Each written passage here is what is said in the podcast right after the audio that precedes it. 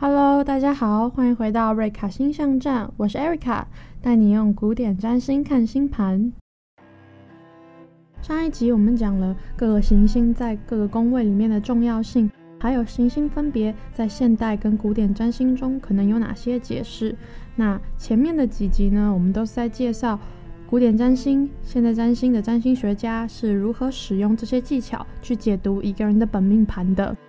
听完这几集节目之后，大家也会发现我的这次节目跟平常大家常常看到的星象预测啊，或是占星、大众占卜，它的走向是非常不一样的。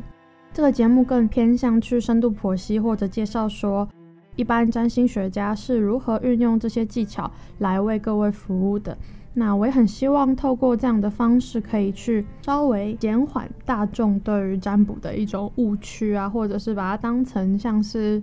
诈骗呐，或者是一个不切实际的技术。如果大家对于古典占星或者是现代占星它的背后的逻辑跟技术还有内涵还有兴趣的话，那我也在这边推荐几本书，因为我想这短短的节目是很难去全面性的覆盖说占星它真正要带给你的解释或意涵。那我推荐几本书，如果大家有兴趣的话，可以去看看。因为在不同时期，不同占星学家的特质当然也会不一样，每个人研究的内容是有区别的，也是一样可以找到一个自己比较喜欢的类型加以研究，或者如果有一天真的出现这个需求了的话，我希望我自己往哪个方向的占星师去寻求协助。就像我之前讲的，有很多类型的占星师，又比较铁口直断的，或者是想要跟你聊聊天，去缓解你的内心紧张的情绪的。或者他需要用一些轮回因果的方式去解释你的现况，让你比较好受；或者他用中式的风水或其他的中式占卜、卜卦这一类的去帮你预测事件。总之，占星这个范畴是非常广大的，它也是五花八门的，不是我很简单的讲个半小时、二十分钟就可以被透析的。最简单的分别是古典占星跟现代占星。现代占星里面最有名的，我想书籍的话，最标志性的应该就是汤苏普金的《占星三部曲》，大家可以去找找看。里面有包含占星相位研究、当代占星研究、占星十二宫位研究，大概就是按照我之前几集在讲现代占星的时候，十二宫行星落入十二宫，十二个星座。星座里又分三元素跟四象，总而言之，就是透过不同的方式去组合它在一个人命盘中的可能性，还有它在比较偏向心理层面的解释。再来，如果是对于古典占星有兴趣的同学们，我会建议是一些已经有掌握基础的现代占星知识的人，再去进一步研究古典占星。那因为古典占星的书面资料是比较少的，主要的话是来自于各个古典占星老师的函授班，才会去传递这些比较经验性的知识。如果大家真的有兴趣的话，也可以去找找中世纪莫林的著作，Moring 就是 M O R I N，它主要是借由宫位跟行星之间的因果关系来去解释。事件性的发生究竟应该要怎么样的去判断？那因为他的著作非常多本，现代市面上这些书籍也是不太好去寻找了，所以大家如果要找的话，要费一点心思。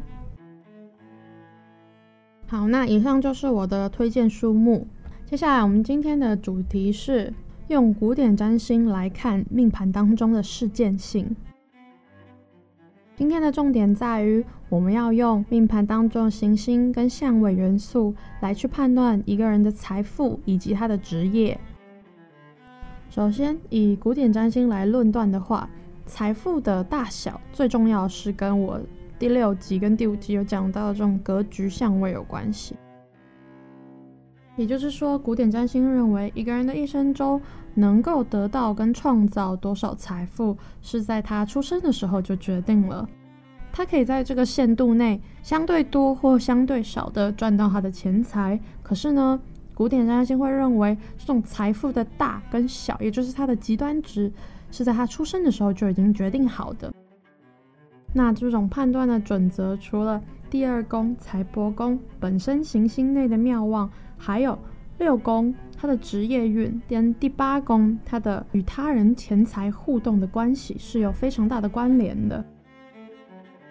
除此之外，在阿拉伯占星或者我们说中世纪的占星里面，会非常强调一件事情，就是阿拉伯点，也叫幸运点跟福点。那这个的计算方法是借由白天跟晚上出生的人，他在上升点相对于月亮与太阳的位置。如果是白天出生的话，就是以太阳为准；晚上出生的话，就是以月亮为准，去计算它们之间的相对位置所得到的命盘当中的一个时间节点。我曾经听过一个老师的理论是，他比较不去使用浮点的原因，是因为。他认为说，月亮跟太阳要去计算浮点，是因为在古时候，你的出身跟阶级基本上就决定了你的富贵程度，也就是你的财富的程度。所以，把这个月亮当做妈妈，太阳当做爸爸。我在一个家族里，第一个，我的家族是不是一个富贵的家族，是不是一个显赫的家族？第二个，我能不能够在这个家族里面受到重视，变成了。那位老师他在解释浮点当中的主要意涵。我的老师则会认为说，在通常情况下，浮点是一个比较不那么重要的角色，或者说它不能够轻易的凸显出它的重要性。但是呢，浮点一旦站在了重要的位置里，比如说四轴点内。再来，如果一个人他的命盘当中本来就有比较少见的，我以前提到过的古典占星所说的格局的话，如果浮点在这个格局之中形成了一个端角，这个时候浮点就会在这个格局里、这个相位里面产生决定性的因素，或者如果这个浮点跟钱财有关系的话，第二宫、第八宫有关系的时候，它可能代表。这个人透过他的努力，或者透过其他人所得到的钱财，而且这样的钱财往往是巨大的。一个最典型的例子呢，就是巴菲特。巴菲特本身是一个梯形相位三角的格局，他的命盘非常好判断，是因为他的命主第一个，他的第一宫是由射手座所掌管的，所以命主星是木星。木星飞到了八宫去，我刚刚所说的跟他人互动的钱财，股票也在他人互动的财里面。浮点落在了第五宫，木星所掌管的宫位内。此时的浮点只是代表了他可以借由幸运的、借由快乐的事情所赚到钱的这样一个意涵。但是当他的命盘里，他的木星、命主星跟金星、天王。形成了一个梯形三角的格局的时候，并且这个天王跟金星都落在了轴点上。我有说过，轴点会给行星莫大的力量，它会带给这个命盘当中非常大的影响力。而金星呢，落在了巴菲特的第十宫内。我们会说，第十宫是一个官禄的意思，官禄是你能够借由你的名声。或者是你能够借由社会所得到钱财，也就是说，你不会作为一个下属，而是会作为一个老板存在。此时，木星跟金星在十宫的角度以及浮点的作用，会让我们解释为，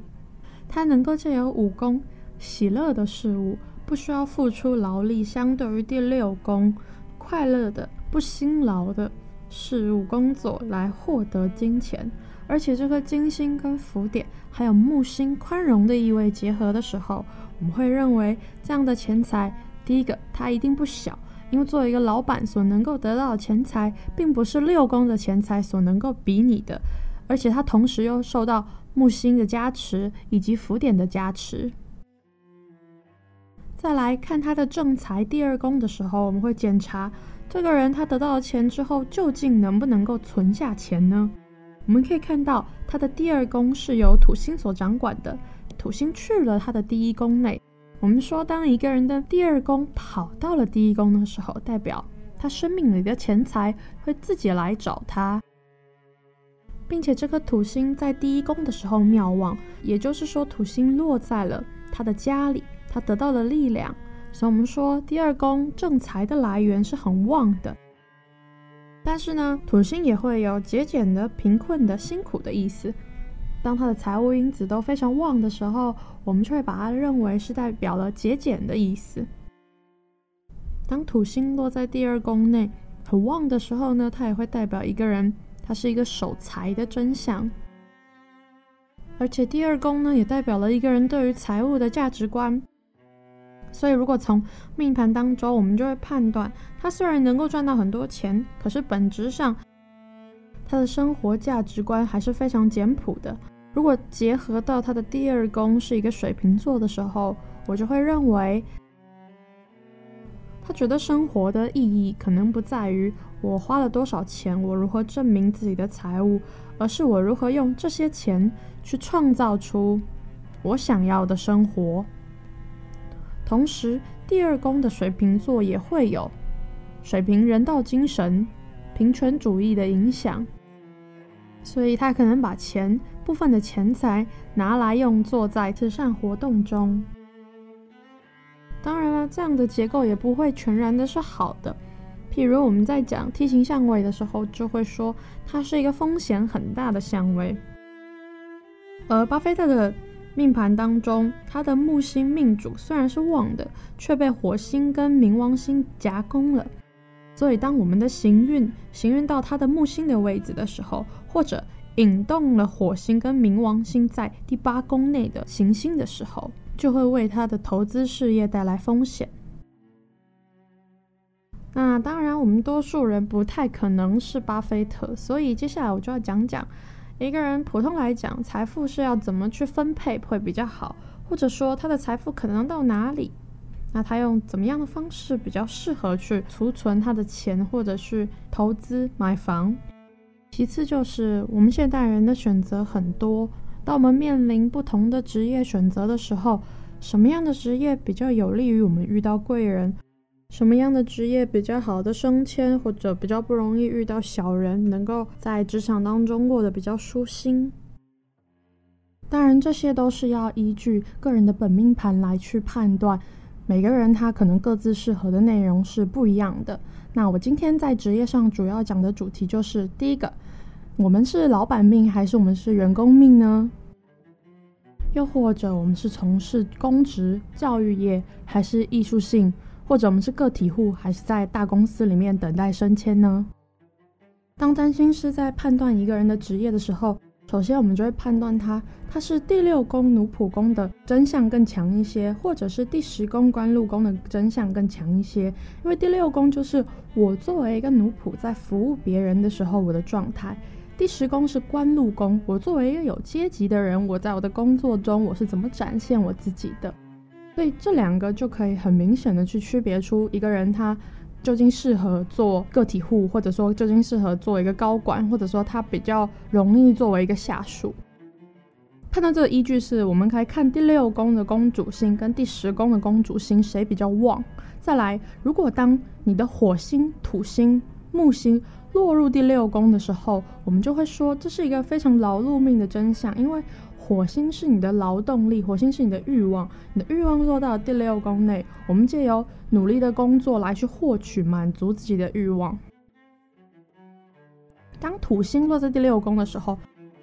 土星有艰困的意思，所以它可能会被解释为，我们不工作的话，我们如果不把我们的精力投射在工作时，我们就很害怕自己没有足够的经济基础来满足物质需求。相对的，如果一个人的命盘里火、木、土都落在了十宫的时候，我们就会认为，哎，他应该是一个做老板的人，或者他应该会有自己的一个一番事业，至少他会是一个主管阶级的人。好，那当然还要取决于这颗木星旺不旺。这个木星的旺盛程度可能决定了这个人他的职业的高度。火星跟土星则决定了这个人在事业当中他的冲劲，还有他能不能够遇到机遇，还是他常常会觉得很困顿。我们究竟怎么样确定一个人他能不能够从事相关的职业的话，我们在工作上面当然务实一点来看，一个工作。是需要获取到你生活所需的薪水的。那我们这时候就会看，通常薪水每个月固定的收入，我们把它规划在二宫正财里面。二宫是财帛宫，它掌管了你的正财。那我们就把薪水当做一般人的正财。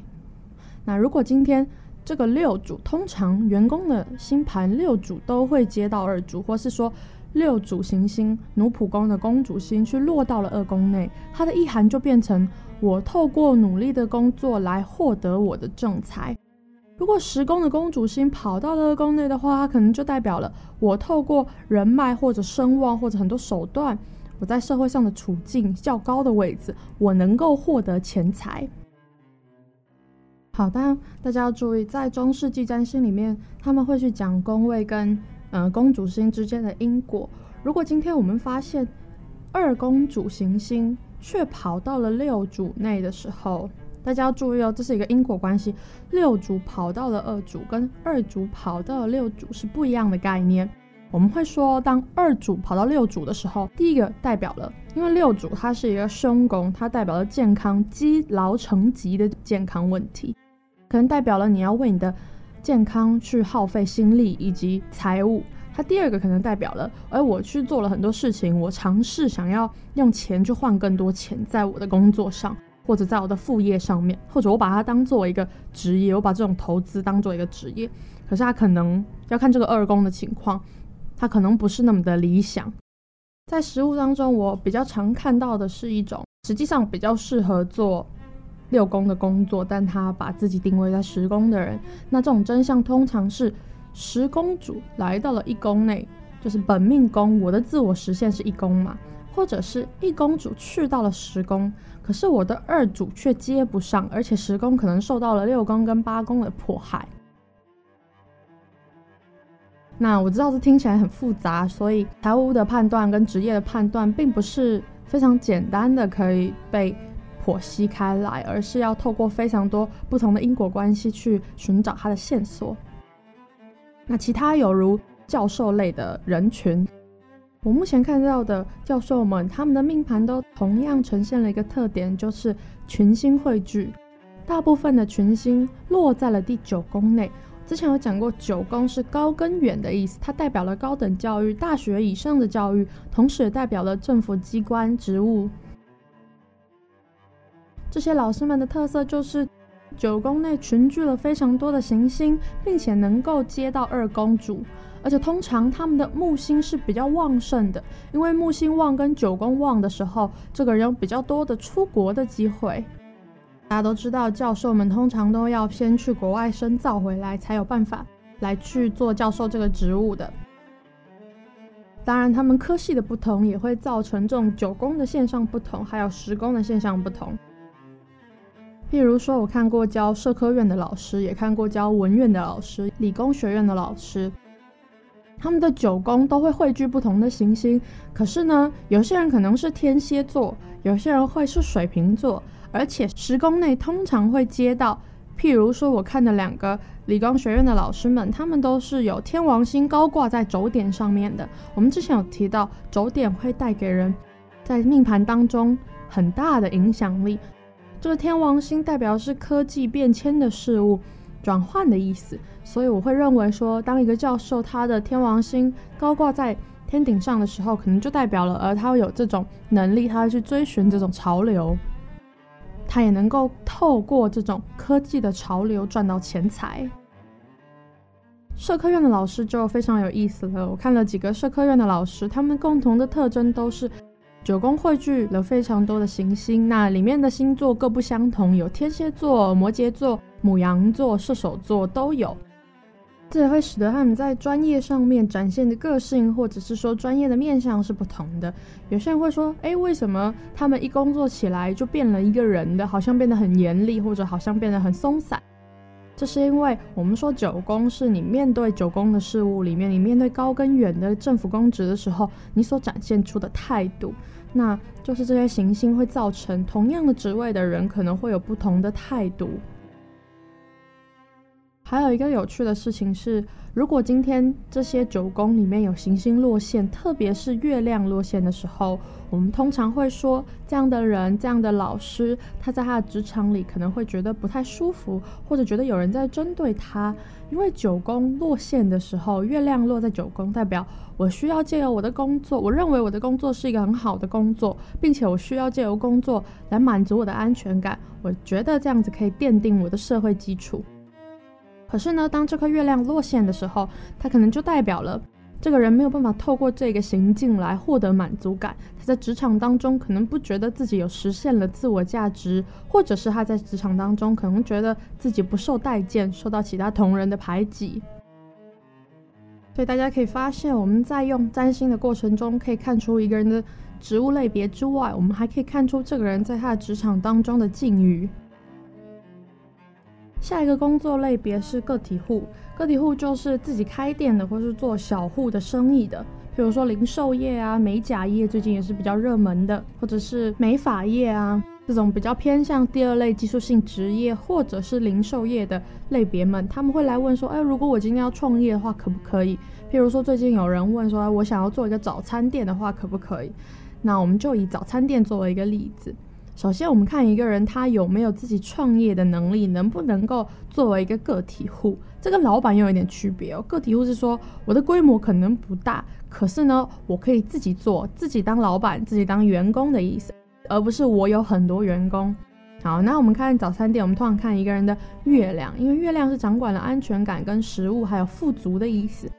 家庭里的富足就是代表我的食物要充足。然后再来，我们看一个人他有没有这种。个体户的职业的特质的时候，我们会看第五宫，因为第五宫是喜乐宫，我不需要经由服从别人来获取钱财，就是第五宫。所以呢，如果第五宫有行星，第十宫有行星，或者五宫的行星能够接到二宫的财的时候，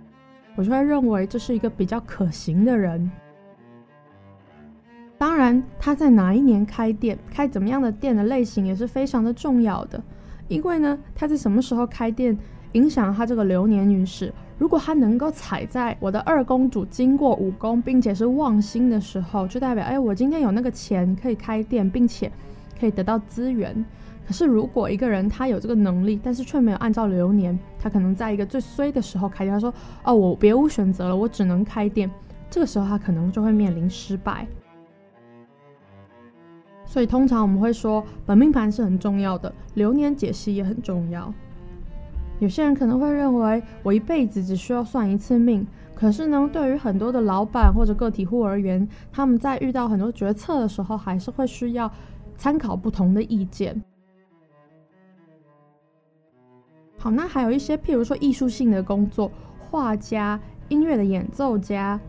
各种艺术表现形式的创作者，我们判断他能不能够借由这些艺术来获得钱财的时候，通常第一个我们要说实话，就是。这些艺术性的命盘是非常少数的，因为它同时要五宫，五宫的喜乐要旺，它能够激发他的创作才能，并且十二宫要旺，代表了看不见的业力轮回，它通常被直设为内心当中生成的事物。我们会认为艺术创作者必须要具有的是一个丰富的内心，并且很好的表现形式，他才能够有比较好的创作。可是，我们判断他能不能够以此为生的时候，是一个很关键的区别的。有些妈妈会来问小朋友说：“哎，我的小朋友能不能够去学乐器啊？”我们当然回答：“为什么不行呢？兴趣这件事情没有什么好或不好嘛，你如果想做就去做。”可是，当他们来问说：“我的小孩想要作为一个画家，或者想要作为一个演奏家为生的话，可不可行呢？”当然，这个时候我们就会考虑他的五宫跟十二宫。第一个，他旺不旺嘛？第二个，他能不能够接到二宫的财？而且，通常一个成功的画家，十宫也会很旺，十一宫会旺，因为他能够接到社会的大财。我们说画家的财，或者是说艺术家的财，会跟冥王星、海王星相关，因为它都跟情绪性的、神秘的、隐晦的事物相关。这个时候，它会来临的钱是一个大钱的意思。他需要这些真相的时候，我们才可以比较肯定哦，他是一个可以以此为生的人。不然，很多艺术家我们看来都会比较断断续续的，他可能一段时间有收入，一段时间又不太稳定。随着他的流年变动，他的运势或者他的收入也会跟着改变。还有一些演艺明星，他们的真相就比较像是十宫旺，然后呢，去吸引别人爱我的金星一定要旺，所以一个演艺明星他的命盘当中应该要是五宫旺、十宫旺跟金星旺，最好是金星能够落在十宫内的轴点上。这样子我们会认为他比较有机会被大众看到，而且能够借此获取钱财，因为金星呢也是财务的意思。如果这颗金星同时是二宫主，那就更好了。我们会觉得哦，那他第一个他比较早能够获得钱财，第二个他能够获得比较多的钱财。如果这颗金星是旺相的话，还有非常多的职业我们今天是没有提到的。不过大家应该也可以听得出来，职业的判断是非常细节并且复杂的。因为职业除了真相之外，我们还要考虑到他的财务，财务的多寡决定了一个人在社会当中的位置，决定了这个职业的高低。我最常听到的一句话就是：我们同样是从事法律工作的，可是有律师的助理，有律师，有检察官、书记官、法官、大法官。我们都知道这些层级下来，这个人的职务就会差非常多，或者这个人的薪水会差很多。给社会的观感也是不一样的，所以占星师在判断一个职业的时候，其实是不那么简单的，并且需要经过很多的经验与练习。好，那我们今天关于工作我们就讲到这里，下一周我们来讲关于恋爱运势、桃花运，我们在什么时候可能会恋爱，什么时候可能会结婚，会不会有小孩？好，诸如此类的问题，我们下周再来探讨。那今天就到这边喽，我是 Erica，下次见。